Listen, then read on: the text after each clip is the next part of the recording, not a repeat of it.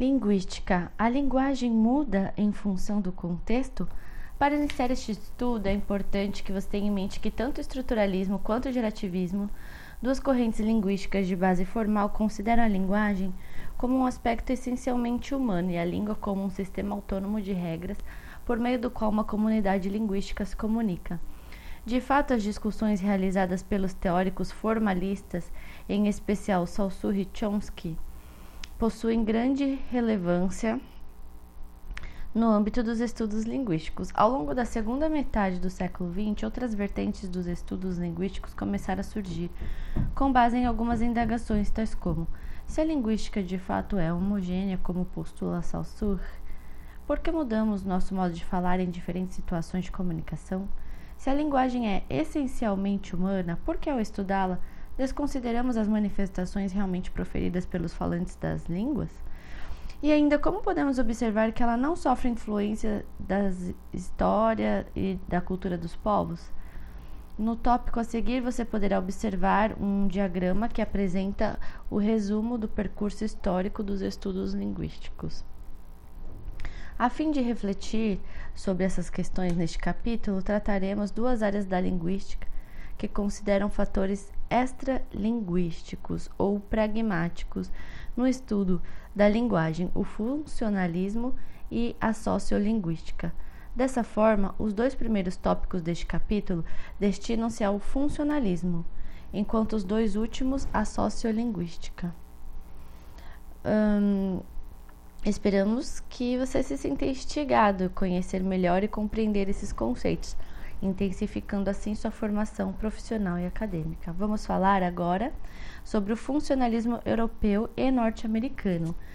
É, na nossa atividade, nós vamos é, solicitar que um, você elabore uma comparação entre as duas principais correntes, a europeia e a norte-americana, traçando aproximações e diferenças entre ambas, que é o funcionalismo europeu e o americano tá? Então, eles têm semelhanças, têm diferenças. vamos descobrir quais são. Aqui nesse diagrama é, temos a linguística histórica da antiguidade ao século XIX. Temos também a linguística formal, estruturalismo e gerativismo, primeira metade do século XX, né? E depois a linguística funcional, que é o funcionalismo, sociolinguística, pragmática, linguística de textos, estudos enunciativos, entre outros, que vai na segunda metade do século XX. Então vamos lá. Este é o, é o percurso histórico dos principais estudos linguísticos. Após a preocupação de elaboração de árvores genealógicas das línguas e comparação entre línguas que configuram o primeiro momento, né, como acabamos de ver, que é uma árvore genealógica, né, das línguas, uh, e comparação entre as línguas que configuram o primeiro momento, é a abordagem, a análise descritiva da língua realizada pelos estruturalistas e gerativistas, no segundo momento surgiu uma outra forma de estudar e entender a língua conforme seu uso em funcionamento. O funcionalismo é a corrente teórica da linguística, que analisa a relação entre forma e função, entre a expressão do conteúdo ou significado, considerando a situação de comunicação.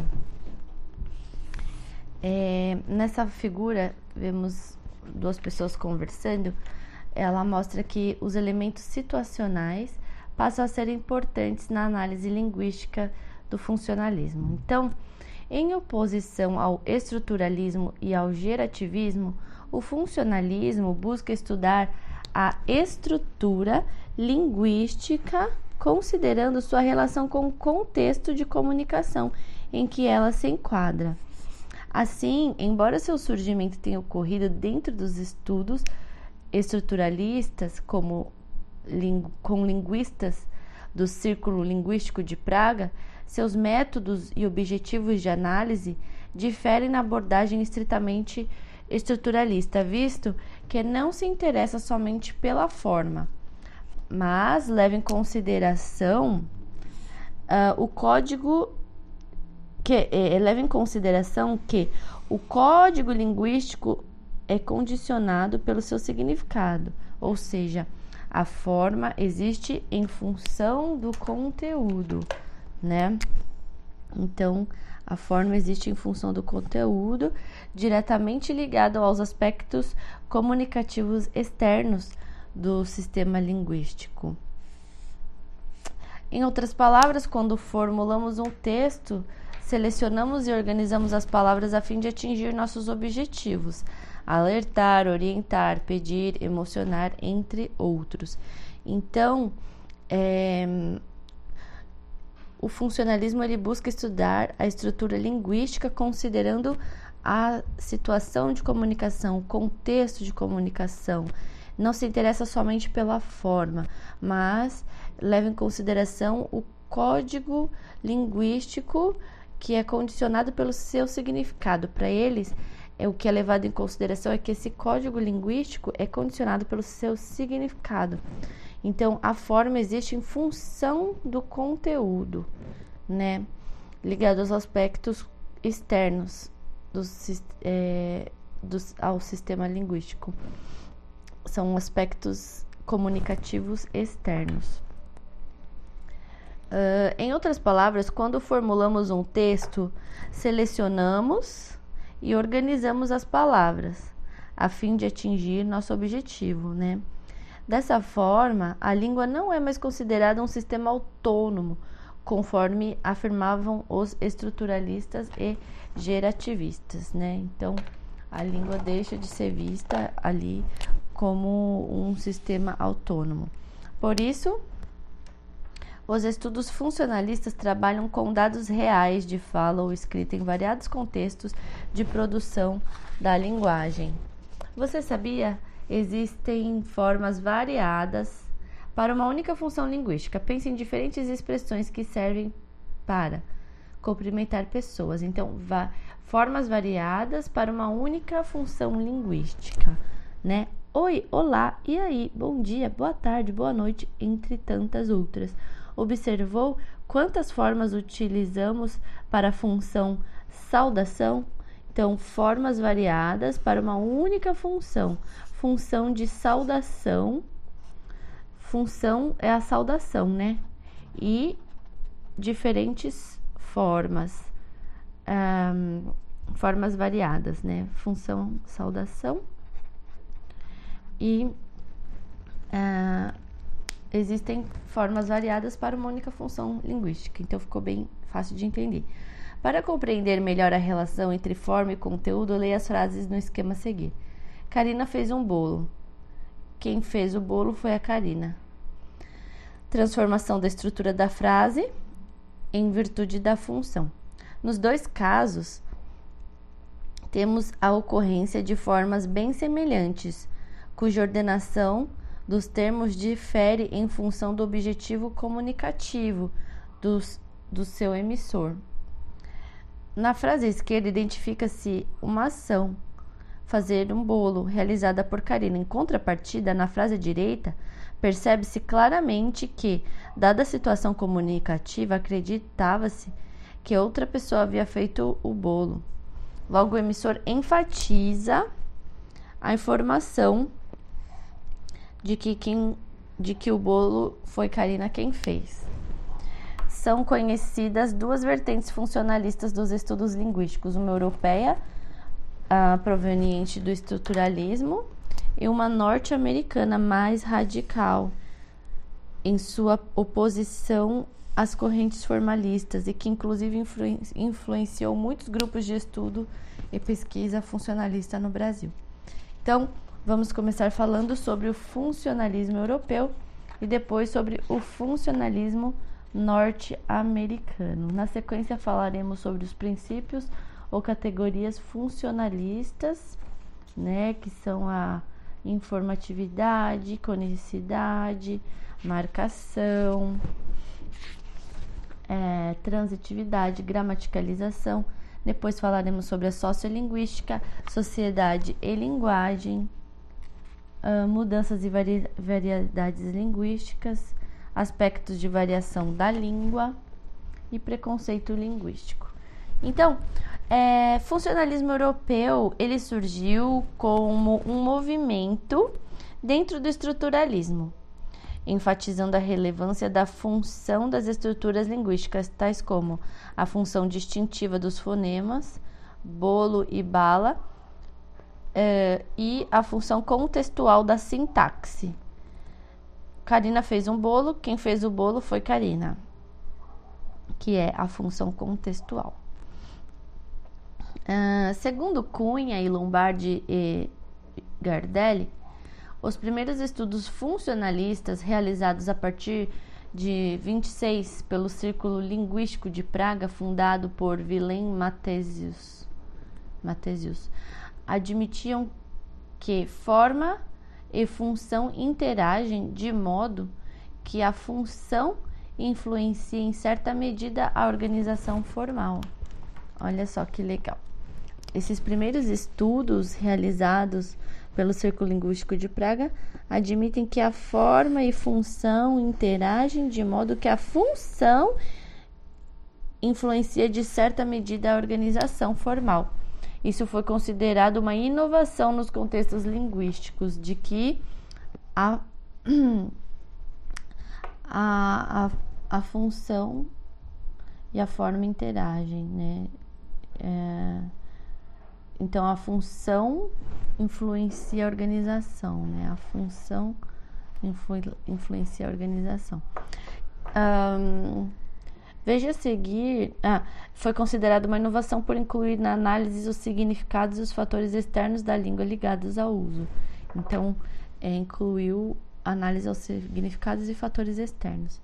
Veja a seguir quais foram as principais contribuições dos grupos de estudos funcionalistas da Europa. O Círculo Linguístico de Praga se destacou nos estudos fonológicos. Segundo seus participantes, os fonemas não são elementos mínimos em si, mas feixes ou conjuntos de traços distintivos e simultâneos.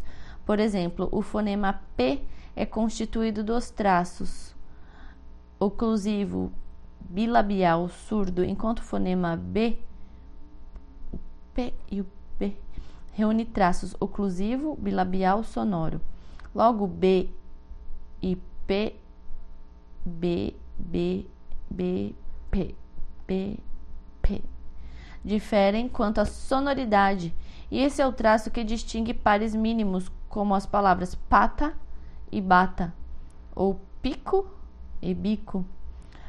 Trubetskoy, Trubetskoy destaca a função demarcadora e expressiva dos fonemas, o acento tônico, que diferencia as palavras influência, substantivo, e influência, verbo, é um exemplo de função demarcadora da estrutura linguística. Já a função expressiva é função demarcadora expressiva, vamos marcar. Uh, já a função expressiva, que revela a emoção, sentimento do emissor, pode ser exemplificada como uma pronúncia alongada de determinados fonemas, como magnífico. De acordo com Cunha, Jacobson, que elaborou um modelo do processo comunicativo e destacou as funções da linguagem, trabalhou com o conceito de marcação, afirmando que há categorias marcadas e não marcadas na língua. Por exemplo, a palavra patos é marcada em relação à palavra pato, pois apresenta um traço distintivo de número que a segunda não apresenta. Matésios, por sua vez, dedicou-se à análise da organização da sentença. Para ele, organização das palavras na frase se dá em função das informações, conforme define Halliday. Informação é o processo de interação entre o conhecido e o novo.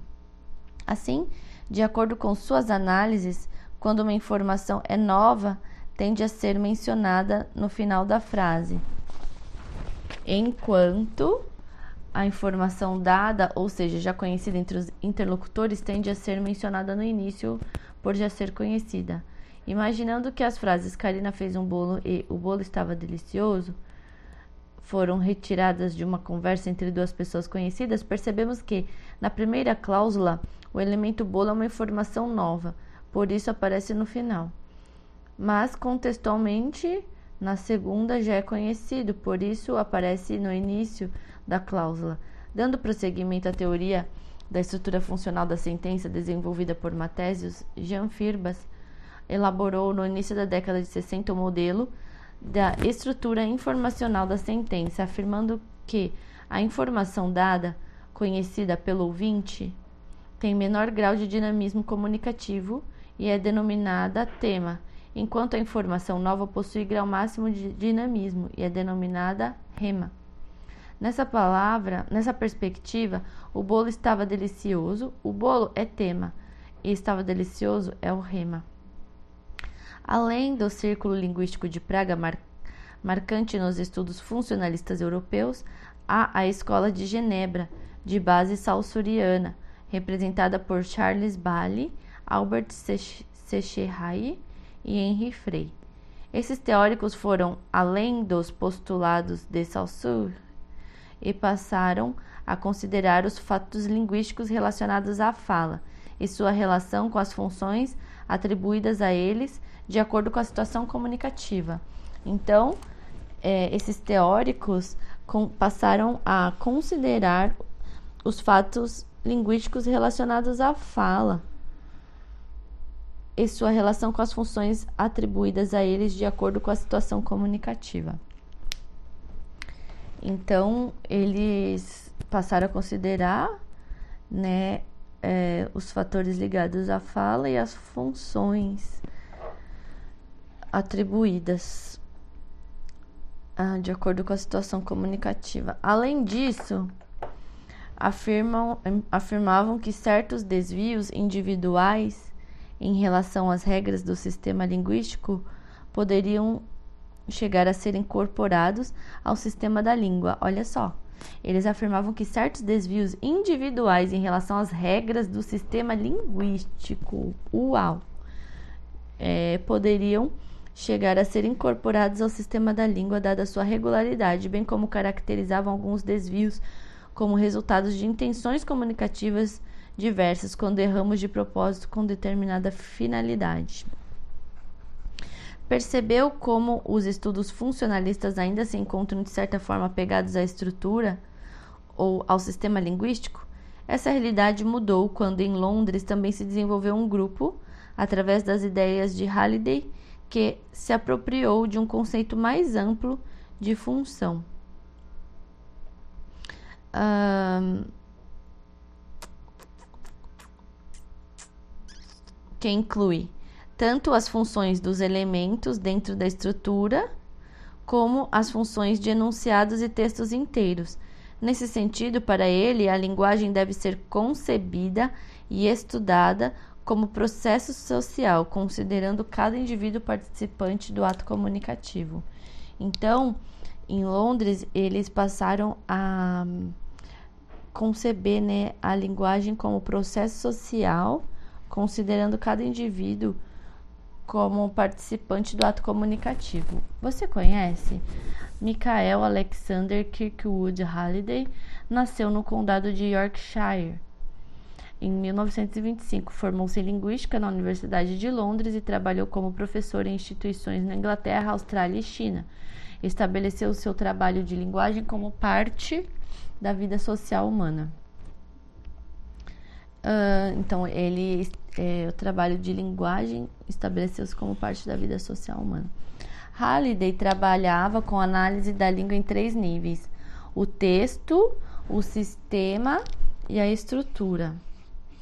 Uh, o texto é utilizado para explicar a linguagem posta em prática, seja ele dito ou escrito. O sistema é a articulação dos elementos para a produção e recepção de sentido pelos interlocutores, e a estrutura é cada elemento da língua que é explicado pela sua função dentro do sistema linguístico. Procurando integrar língua e fala, consideradas categorias dicotômicas pelos estruturalistas Saussure, a proposta de Halliday é chamada de linguística sistêmico funcional. Na prática, consideremos a seguinte frase: ele é tão cruel quanto Hitler. Então, um, é, Halliday ele é, integra, né? Integra, integra língua e fala. Para ele, é, a linguística é sistêmico-funcional. Uh, certamente, ao escolher a palavra Hitler, o interlocutor não considerou somente o fato de ser o nome de uma pessoa.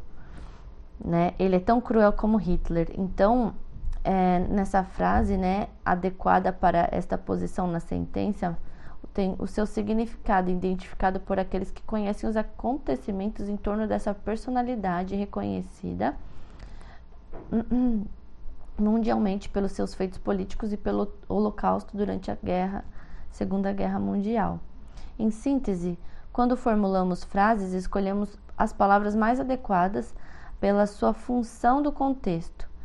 Então, olha que legal, o funcionalismo é, ele postula que ah, escolhemos as palavras mais adequadas pela sua função dentro do contexto, a depender da finalidade e da pessoa com quem estamos falando, e não simplesmente pela sua função dentro do sistema linguístico. Isso é bem bacana, né?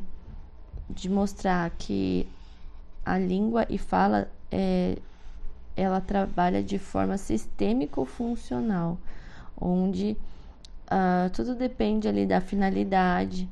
Então, uh, o texto ele não fica em função do sistema linguístico, mas é, da sua finalidade e do contexto. Quando formulamos frases, escolhemos as palavras mais adequadas pela sua função dentro do contexto, né? As palavras são escolhidas com base na função dentro do contexto, dependendo da finalidade e não meramente pela, pelo sistema linguístico. Conforme Cunha, paralelamente, o grupo holandês composto por Simon Dick e seus seguidores elaboraram um modelo de análise sintática funcional, segundo o qual a frase deve ser analisada em três níveis: sintático, semântico e pragmático.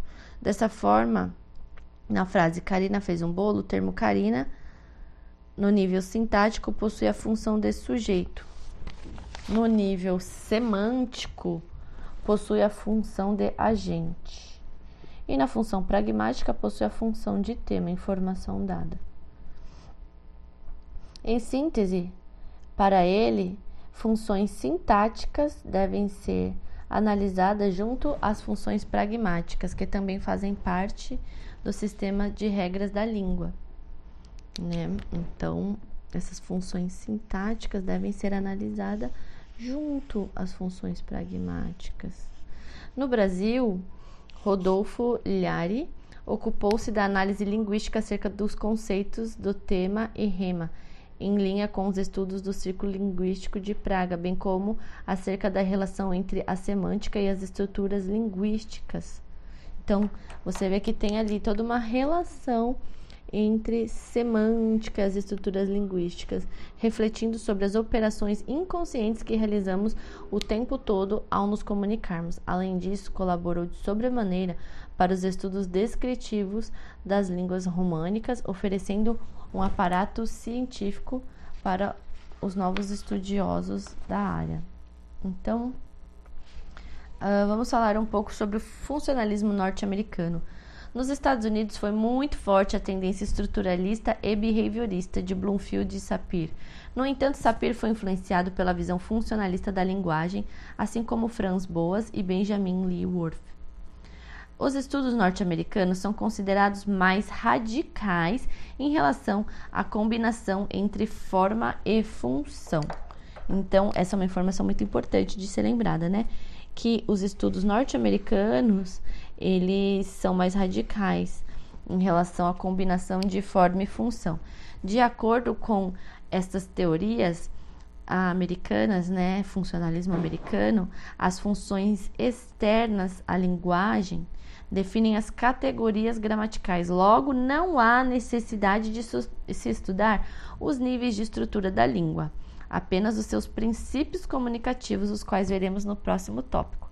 Segundo Lombardi, então vamos lá. É, de acordo com essas teorias, as funções externas à linguagem são dispensáveis, né? É, de serem estudadas. Não há necessidade de estudar os níveis é, estruturais da língua. É, as funções externas definem as funções gramaticais. Então, justamente são as funções externas que vão definir as funções gramaticais. Então, não tem necessidade de estudar os níveis estruturais da língua, apenas os princípios comunicativos. É, então, segundo Lombardi e Gardelli, Dwight Bollinger, precursor do funcionalismo norte-americano, destacava o papel dos fatores pragmáticos na ordenação dos elementos na frase. Então, é, Dwight Bollinger destacava o papel dos fatores pragmáticos na ordenação dos elementos na frase. Os funcionalistas norte-americanos defendiam que só é possível descrever e explicar a língua com base nos elementos extralinguísticos, pois a sintaxe é uma estrutura em constante mutação em consequência das vicissitudes do discurso ao qual se moda. Então, só é possível descrever e explicar a língua com base nos elementos extralinguísticos. Uh, ainda conforme descreve Cunha, Talme Givon, em contraposição à visão estruturalista, centrou seu trabalho na relação de motivação entre fatores externos à língua e fatos gramaticais, ou seja, a iconicidade, que será vista com mais detalhes no tópico posterior. Hooper e Thompson, por sua vez, desenvolveram o conceito de transitividade ou transferência da ação de um agente para um paciente, gerado pela ocorrência de frases com agente explícito ou não, o que para eles revela a intenção discursiva do falante.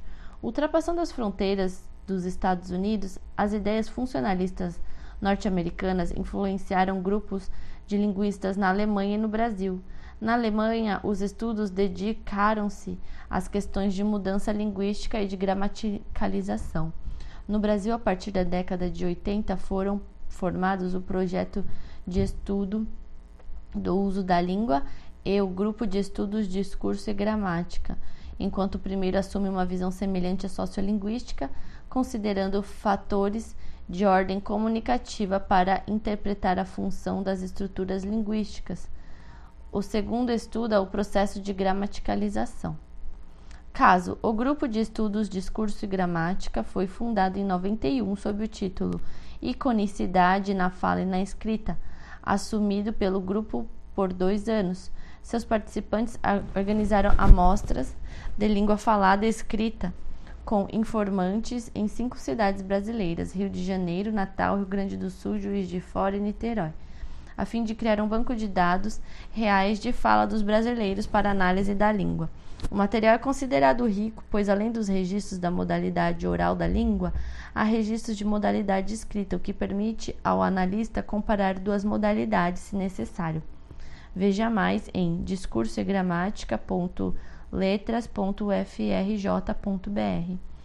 No tópico seguinte serão abordados os princípios de análise funcionalista, informatividade, iconicidade, marcação, transitividade e gramaticalização. Depois falaremos sobre sociolinguística. Bom, uh, princípios ou categorias funcionalistas. Conforme você estudou, por meio dos estudos funcionalistas, surgiram novas categorias de análises da estrutura da língua, levando em consideração a importância do contexto situacional para a descrição e explicação dos fatos linguísticos. Então, é, uh, o funcionalismo leva em consideração a importância do contexto situacional para a descrição e explicação dos fatos linguísticos. Informatividade. Bom, mais uma vez repetindo, é, são princípios ou categorias funcionalistas, né? O, o, com eles surgem novas categorias de análise da estrutura da língua, sempre analisando o contexto situacional para descrever e explicar os fatos linguísticos. Então, contexto situacional da situação comunicativa, né? É muito importante para é, descrição dos fatos linguísticos. É, com, com, situação, a situação comunicativa explica fatos linguísticos. Ok? Informatividade. Como já explicitado anteriormente, o termo informação diz respeito ao processo de interação entre o que é conhecido dos interlocutores e o que lhe é novo. Na perspectiva a partir desse princípio, se analisa o nível informacional dos elementos linguísticos, com ênfase nos sintagmas nominais, que podem ser classificados em dado novo, disponível ou inferível. Um, com a, a finalidade de exemplificação, utilizaremos trechos retirados do corpus discurso e gramática. Observe. É, assim é, eu vou contar um, um acidente que aconteceu comigo em 73, né? Uma coisa que marcou muito. Na minha vida, é, eu tinha seis anos. Aí, nós saímos da. Nós morávamos em Nova Descoberta. Aí, um de nós saímos de casa, né? A passeio durante o. Pela manhã, eu, eu, meu irmão, papai, o motorista. Página 1. o elemento é novo, quando é introduzido pela primeira vez no enunciado. Assim, o termo acidente recebe esta classificação um, pela primeira vez no enunciado.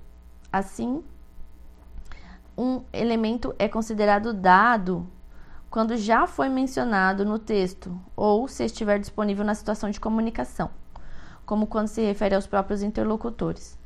No excerto acima, a expressão uma coisa que marcou muito minha vida é exemplo de informação dada por já ter sido citada anteriormente na fala do informante. Além disso, o elemento pode estar disponível quando se subentende que está na mente dos interlocutores por ser único e fazer parte do contexto social e cultural a que pertencem, como Sol, Lua, São Paulo. No excerto em análise, nova descoberta é um elemento disponível, que se subentende que está na mente dos interlocutores por ser único. Em última instância, um elemento pode ser inferível quando não está explícito, mas pode ser identificável em outra identificável por outra informação. É o caso do veículo onde estavam as pessoas que se envolveram no acidente. Embora não esteja explícito o tipo de veículo, sabe que se trata de um veículo automativo pela informação motorista presente no texto. A relevância da informatividade reside na seleção e ordenação dos elementos linguísticos na frase, em decorrência do seu status informacional. Então, uh, a gente vê que é um texto informativo porque é, trata-se de uma seleção ordenada, né? Tem, existe ali uma seleção e ordenação dos elementos linguísticos.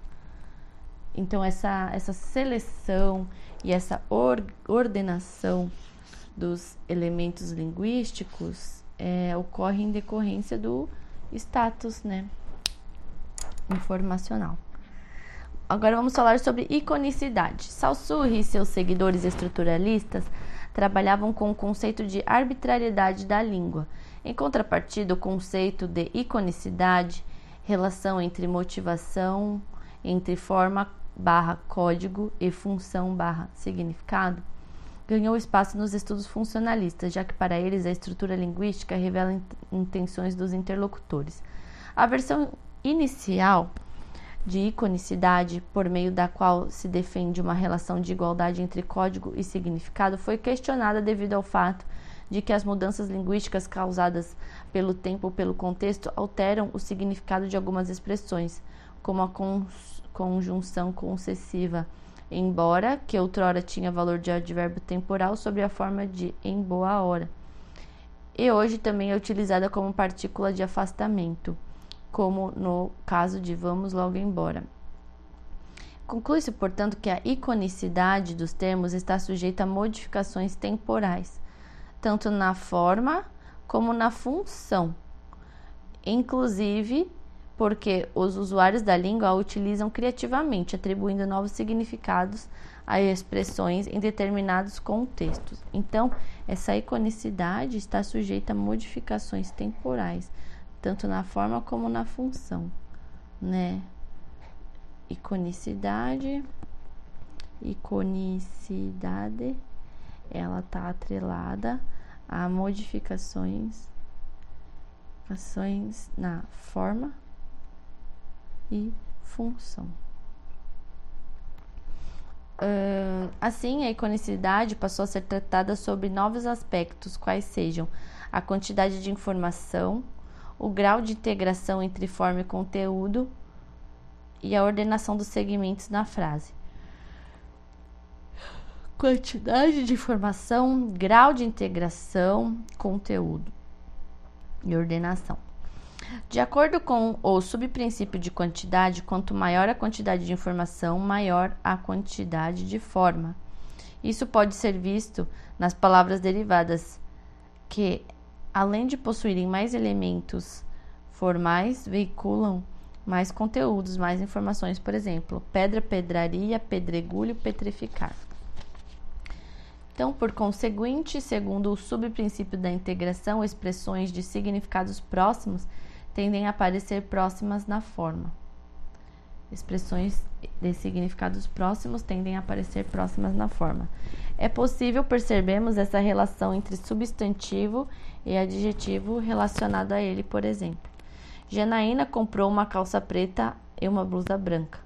Temos no predicado dessa oração dois sintagmas nominais, compostos por um substantivo e um adjetivo relacionado a ele. Cada adjetivo aparece próximo ao nome ao qual se refere, o que confirma a hipótese de integração. Por fim, o subprincípio da ordenação sequencial é subdividido em dois. O primeiro é subprincípio da ordenação linear, segundo o qual a ordenação dos elementos na frase tende a refletir a ordem temporal em que os fatos realmente ocorrem, como o relato a seguir. De noite estava batendo na porta meu primo. Abriu a porta, era uma moça toda de branco. Aí ela foi sumindo, sumindo, ela foi embora. No outro dia de noite ela estava batendo na porta. Meu irmão não atendeu. De manhã meu primo viu a marca do monstro. O outro subprincípio de ordenação é o subprincípio da topicalidade, muito semelhante aos conceitos de tema e rema desenvolvido pelo Círculo Linguístico de Praga. Segundo é, esse princípio, informações velhas ou já mencionadas anteriormente tendem a vir no início da frase, enquanto informações novas tendem a aparecer no final, né? Então, é, conceito de tema e rema lá do Círculo de Praga. Entrei na lancha juntamente com dois colegas de serviço e sentei na cadeira do canto, porém não vi que a cadeira estava sem encosto. Caí com tudo para trás no colo de um senhor que estava no banco de trás. Nesse relato escrito, percebemos que a palavra cadeira, quando citada pela primeira vez, aparece no final da frase, é, por ser elemento novo no discurso. Em compensação, ela aparece no início da frase seguinte, por já ser uma informação dada, mencionada anteriormente. Então, não, não entendi, ficou confuso. Portanto, o princípio da iconicidade está intrinsecamente ligado às intenções do falante ou ao conhecimento partilhado entre ele e o ouvinte, o que motiva a organização das informações na sentença. Então, são as intenções do falante que motiva a organização das organiza da organização das informações na sentença. Vamos falar agora sobre marcação, depois sobre transitividade gramati gramaticalização. Como você viu, o círculo linguístico de Praga deu origem à categorização dos elementos da língua em marcados ou não marcados. Um item é considerado marcado quando possui um traço ausente em outro item, como é o caso das palavras cidadão e cidadãos. A palavra cidadãos é marcada em relação à palavra cidadão, pois possui uma desinência de número, que marca o plural, que a outra não possui. Essa caracterização sempre acontece na comparação entre dois elementos. Então, em resumo, as formas não marcadas segundo Cunha apresentam as características na figura a seguir. Maior ocorrência na língua, conteúdo amplo, forma mais simples, aquisição precoce pelas crianças. Essas são as características das formas marcadas segundo Cunha. De fato, se pensarmos nas palavras não marcadas pelo plural, ou seja, palavras no singular, percebemos que elas estão em maior número na língua portuguesa, possuem um conteúdo mais amplo, como quando dizemos o cidadão brasileiro merece respeito, nos referindo a todos os cidadãos, mesmo usando o singular. Um, sua forma é mais simples que o plural, com menos elementos formais, e é mais facilmente assimilada pelas crianças em aprendizagem da língua. Então, é, essa é uma caracterização dos elementos que é a marcação. É, então, um item é considerado marcado quando possui um traço ausente em outro item, né, como é o caso de cidadão e cidadãos. As formas não marcadas apresentam essas características que acabamos de descrever. É, outro exemplo é a organização das frases em língua portuguesa, que, em sua maioria, aparecem na ordem direta: sujeito, verbo, complemento. Em outras formações frasais, em que o sujeito aparece no final da oração, por exemplo, são consideradas formas marcadas em relação à ordenação direta da oração mais comum. Vamos falar sobre a transitividade. Provavelmente você já ouviu falar da transitividade dos verbos de acordo com a gramática tradicional. Os manuais didáticos de gramática afirmam que os verbos transitivos necessitam de complemento, enquanto que os intransitivos não necessitam de complemento. Nesse sentido, Hopper e Thompson afirmam que a transitividade, sobre a visão funcionalista, é o nível de transferência da ação de um agente para um paciente, de acordo com a dinamicidade do verbo, a agentividade do sujeito e a afetação do objeto. Meu Deus do céu, os cara pira. Peraí. Uh, um verbo transitivo que necessita de um complemento. Nossa, é tão mais simples falar isso, né? Necessita. O que que, o que, que significa falando academic case? Então, a, a dinamicidade do verbo, né? É, é, essa transitividade sob a função funcionalista é o nível de transferência da ação de um agente para um paciente de acordo com a dinamicidade do verbo, a agentividade do sujeito e a afetação do objeto. Retomando a frase Karina comeu bolo, observe que esta sentença possui um nível de transitividade mais alto que Marina, Karina observou o bolo. A partir dos critérios apresentados por Cunha, os autores supracitados observaram que, em textos mais intensos, extensos, as orações com maior nível de transitividade apresentam conteúdos centrais no texto, enquanto as orações com baixa transitividade aparecem em comentários descritivos e avaliativos, geralmente sem centralidade nos textos. Vamos falar sobre a gramaticalização. Como premissa do funcionalismo, a gramática é um organismo maleável que se adapta às necessidades comunicativas e cognitivas dos falantes. Isso é bem interessante de se grifar.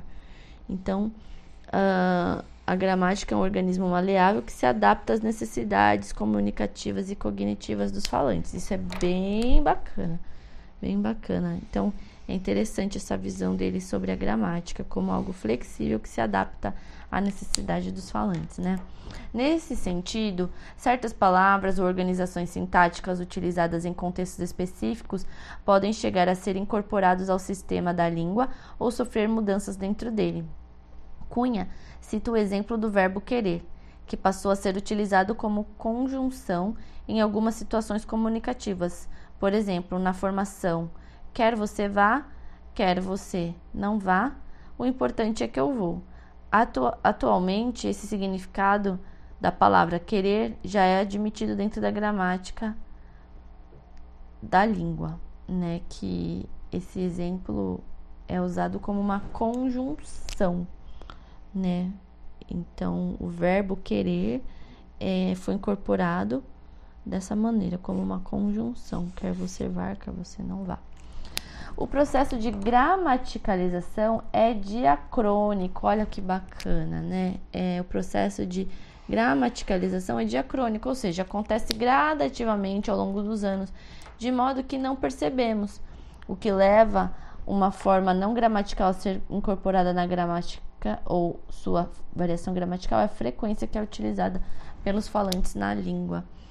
É bem interessante essa colocação.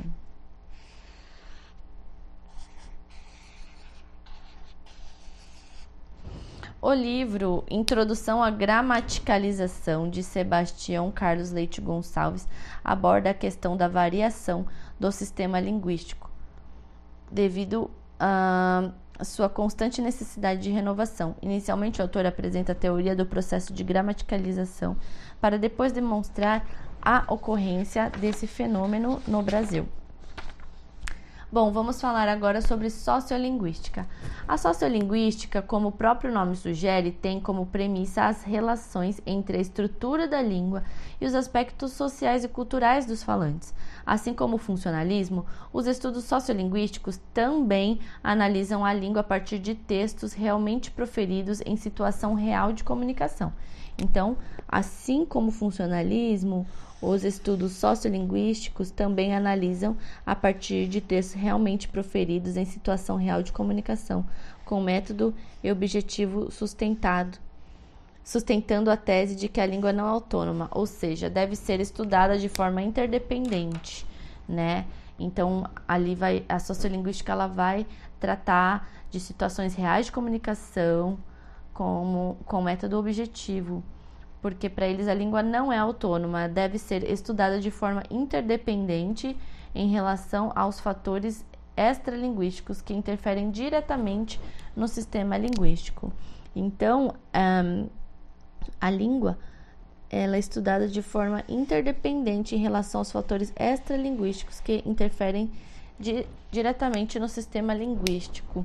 Foi nos estudos da sociolinguística que surgiu o termo variação linguística pois foram percebidas variações sistemáticas, ou seja, motivadas por fatores sociais ou culturais específicos em determinadas situações, como o uso de gírias entre jovens.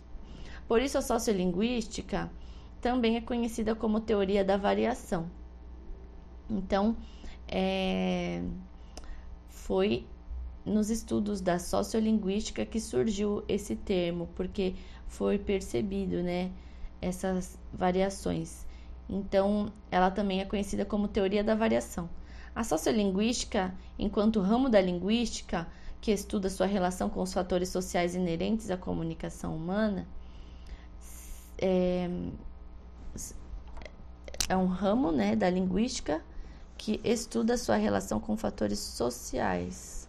São os fatores sociais que, que estão completamente integrados na comunicação. Uh, situou seus estudos na variação da língua em função de fatores extralinguísticos. É, então, ela centrou né, seus estudos na variação da língua em função dos fatores extralinguísticos. Uh, variação da língua, não. Com, como contexto, faixa etária, classe social e escolaridade.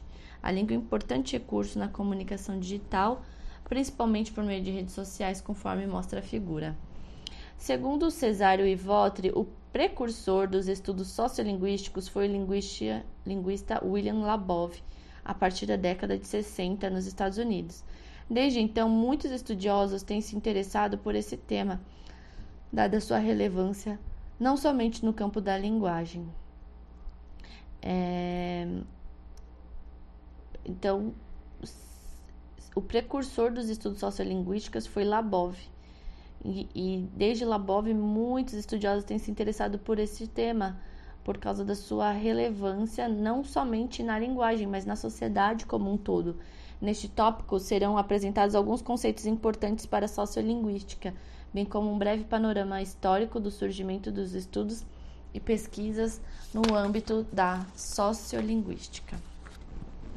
Todo indivíduo, é, vamos falar sobre sociedade e linguagem pois todo indivíduo encontra-se inserido em uma comunidade de fala e compartilha com outros membros dessa comunidade alguns traços como religião, trabalho, lazer, faixa etária, escolaridade, profissão, sexo, formando assim grupos menores dentro da comunidade maior, conforme demonstra a imagem, né? Dentro de uma comunidade de fala são formados grupos linguísticos, cada qual com suas formas distintas de dizer o mesmo.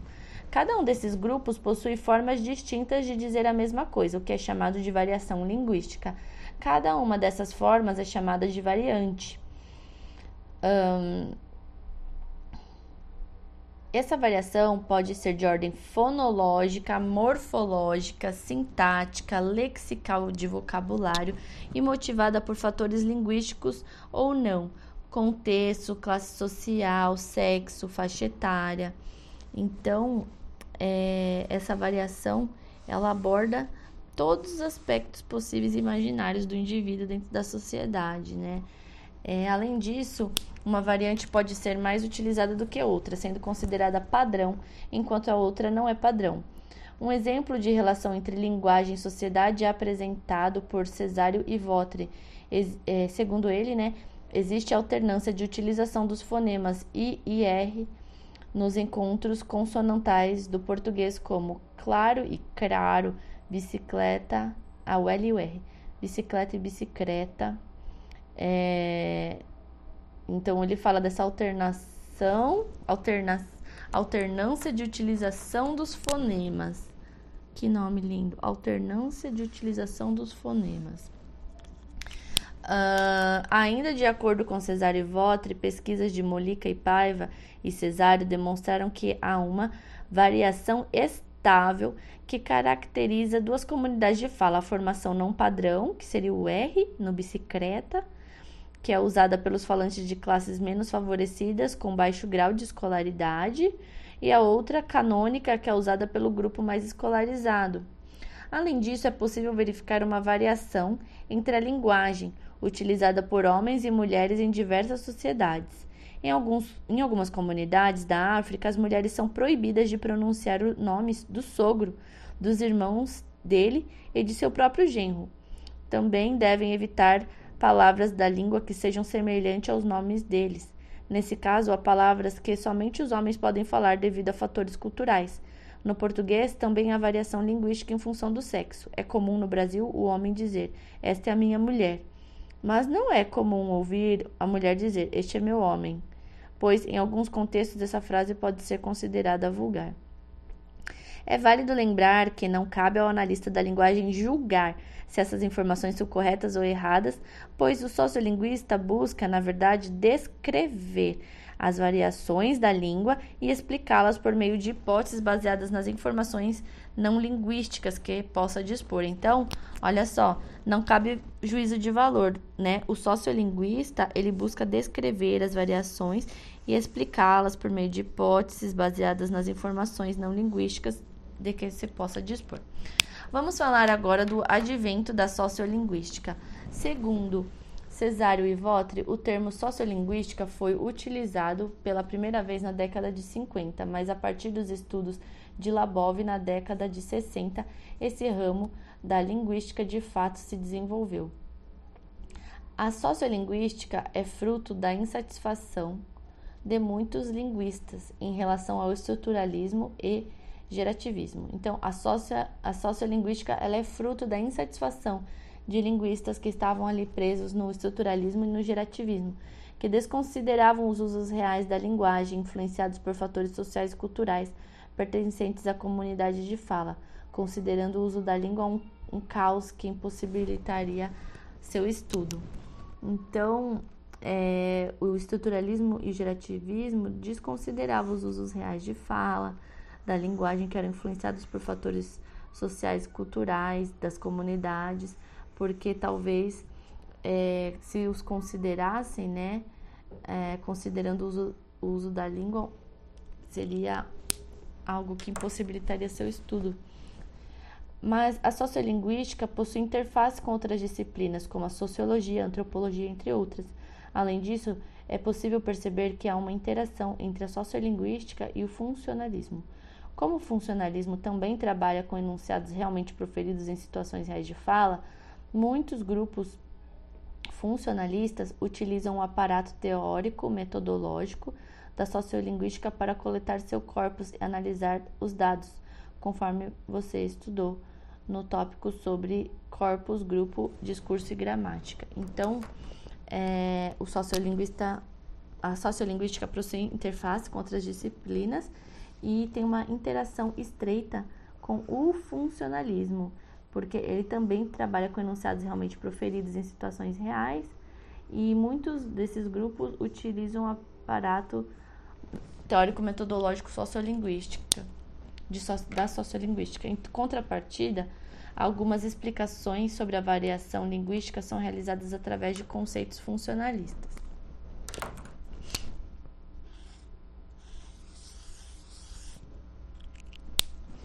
A pesquisa sociolinguística parte da coleta de dados por meio de gravação da fala de um número considerável de informantes para posterior análise.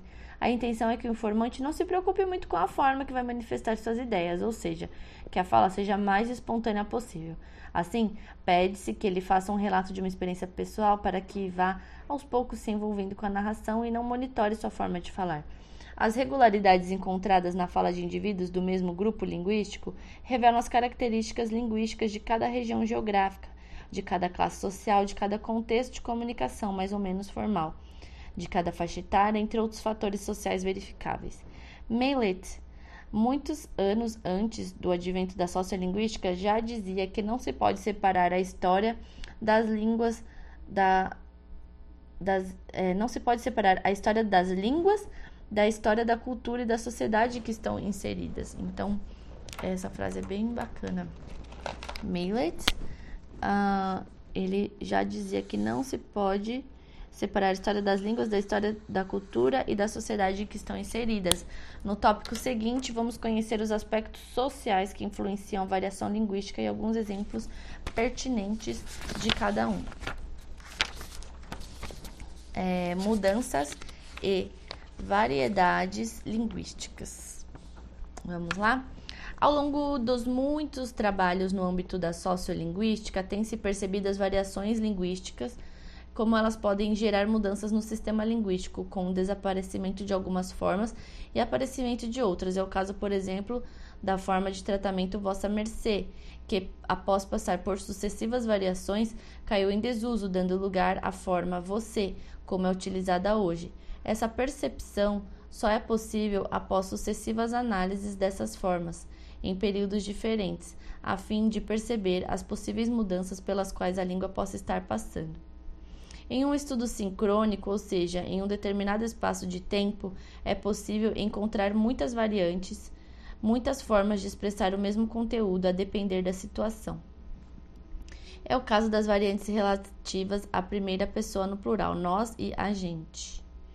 Então, a partir da constatação da existência das variantes, o analista busca encontrar regularidades ou explicações para o uso de cada uma delas. Nessa perspectiva, nós é considerado uma estrutura mais formal, enquanto a gente é utilizada em contextos mais coloquiais. Existem ainda variantes mais estigmatizadas da combinação dessas formas, como o verbo nós vai, a gente vamos, geralmente utilizadas por pessoas de classe social baixa e baixo nível de escolaridade. No entanto, também há ocorrências de utilização dessas variantes por pessoas de escolaridade mais alta, em contextos bem informais, com interlocutores de baixa escolaridade e classe social desfavorecida. Na sequência, vamos identificar os detalhes de cada um dos aspectos que levam à variação linguística. Aspectos de variação linguística. O sociolinguista procura as probabilidades de ocorrência de determinada variante em grupos divididos por sexo, idade, escolaridade, etnia, nível socioeconômico e contexto comunicativo, entre outros aspectos que lhes pareça é, relevante na análise do seu corpus. Em relação ao nível socioeconômico, e a escolaridade, por exemplo, verifica-se que as pessoas analfabetas costumam preferir frases como as casa foi pintada, marcando o plural somente no primeiro elemento, enquanto pessoas com nível superior geralmente marcam o plural em todas as palavras. As casas foram pintadas.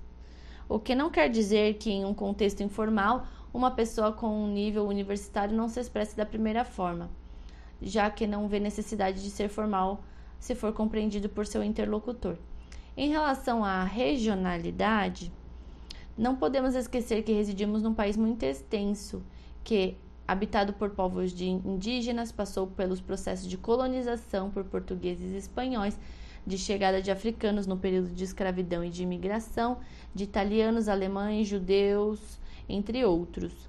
Essa mistura de etnias propiciou a formação de múltiplos sotaques e dialetos no país.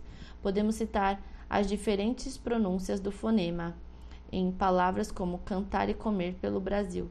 No sul, a pronúncia é vibrante. No interior de estados como São Paulo, o R é retroflexo, como com a língua dobrada para trás. E no Nordeste, o som do R no final dos verbos é omitido. Você sabia?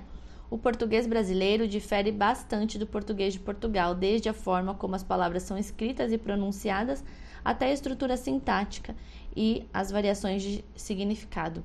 Isso ocorreu devido ao processo de interação entre o português trazido pelos colonizadores, a língua nativa e as várias outras que chegaram ao país pelos processos de imigração. Em relação ao contexto comunicativo, consideramos que cada pessoa possui ou deveria.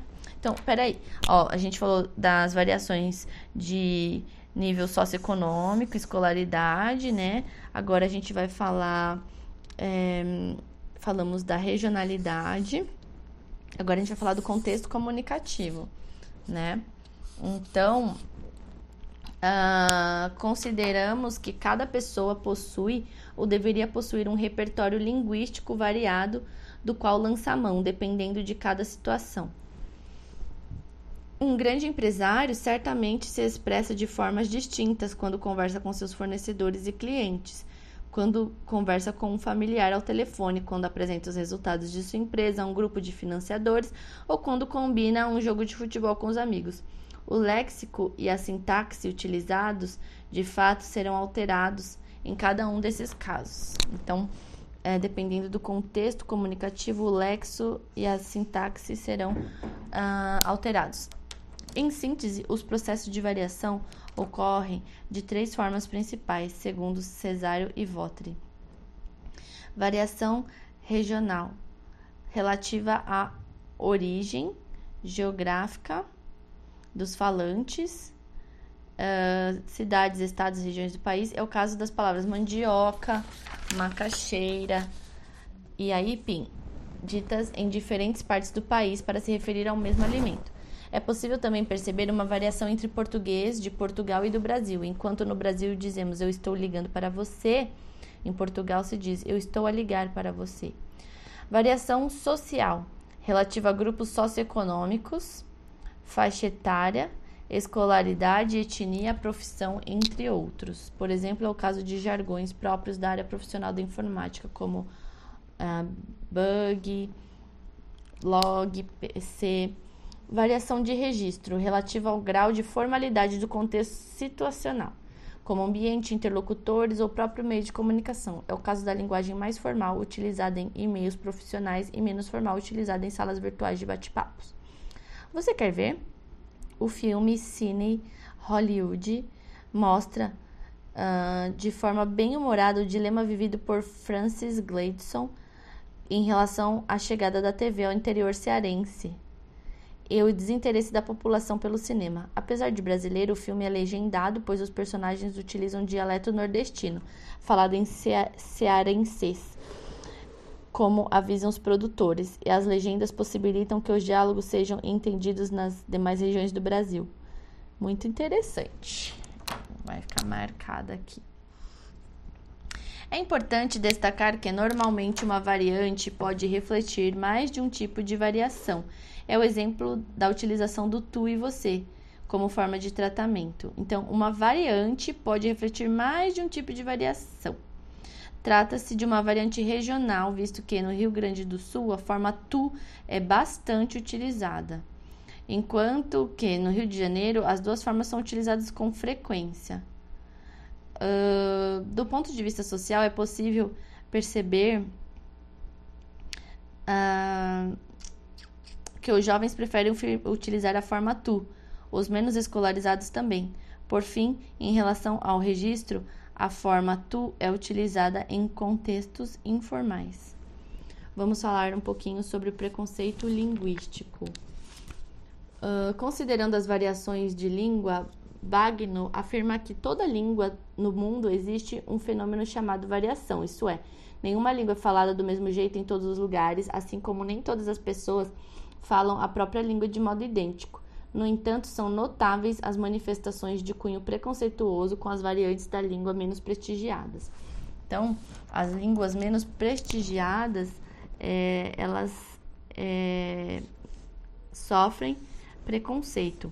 Na comparação entre dialeto padrão e não padrão, este é considerado errado e inferior em relação ao primeiro, considerando correto e puro. A, variedade padrão é privilegiada no ensino e, segundo alguns professores, deve ser buscada como meio para se conseguir prestígio social. Mas isso muitas vezes a norma culta, mais que isso, muitas vezes a norma culta da língua tem sido instrumento de dominação social e humilhação de pessoas que falam de uma forma específica porque moram, vêm de uma determinada região ou porque não teve oportunidade de estudar. De fato, é importante que é necessário aprender e estudar a modalidade padrão, sim, da língua, visto que ela é utilizada em situações mais formais, como o mercado de trabalho. Então, sim, é importante aprender, é necessário estudar a modalidade padrão da língua. Né, que é utilizada em situações mais formais. No entanto, as outras variantes não devem ser esquecidas ou consideradas inferiores. Bagno chama atenção para a importância de se romper esse círculo vicioso que tem se tornado o preconceito linguístico. A saída para ele é ensinar as crianças a valorizarem todas as modalidades de registro, mostrando que nenhuma é melhor ou pior que a outra. Você quer ler? O livro Nós Cheguemos na Escola e Agora, é, de Stella Mares Bortoni Ricardo, é fruto de uma pesquisa sociolinguística realizada no Brasil. É direcionado a professores de línguas portuguesa ou estrangeiras, ou a outros profissionais interessados na relação entre linguagem e sociedade. Uh, diante do exposto, percebemos a relevância dos estudos funcionalistas e sociolinguistas que consideram os fatores não linguísticos envolvidos na comunicação humana, tais como interlocutores, contexto, comunicação e finalidade do que é dito, reconhecendo a capacidade dinâmica e evolutiva da língua. Então, a sociolinguística, né, junto com o funcionalismo, eles vão considerar os aspectos não linguísticos envolvidos na comunicação, reconhecendo a capacidade dinâmica e evolutiva da língua. Uh, chegamos ao final e podemos concluir, né? É, o, o estudo sobre o funcionalismo e sociolinguista já está apto. É, você, ao concluir este estudo, você está apto a perceber as semelhanças e diferenças entre as variações linguísticas, bem como sua importância a partir dos pontos de vista distintos sobre o mesmo objeto de análise, a língua. Neste capítulo, você teve a oportunidade de. Um, temos aqui cinco pontos. Um, reconhecer a língua como instrumento de interação social, perceber a relação entre forma e função, compreender as categorias de análise funcionalista, que são informatividade, iconicidade, marcação, transitividade, gramaticalização, é, entender a relação entre linguagem e sociedade, compreender que uma língua tem diversas variantes e que não há uma mais certa ou errada. É isso, pessoal. Uh, ficamos por aqui e no próximo capítulo vamos estudar como abordar a linguagem em uso. Espero que vocês tenham gostado. Até a próxima!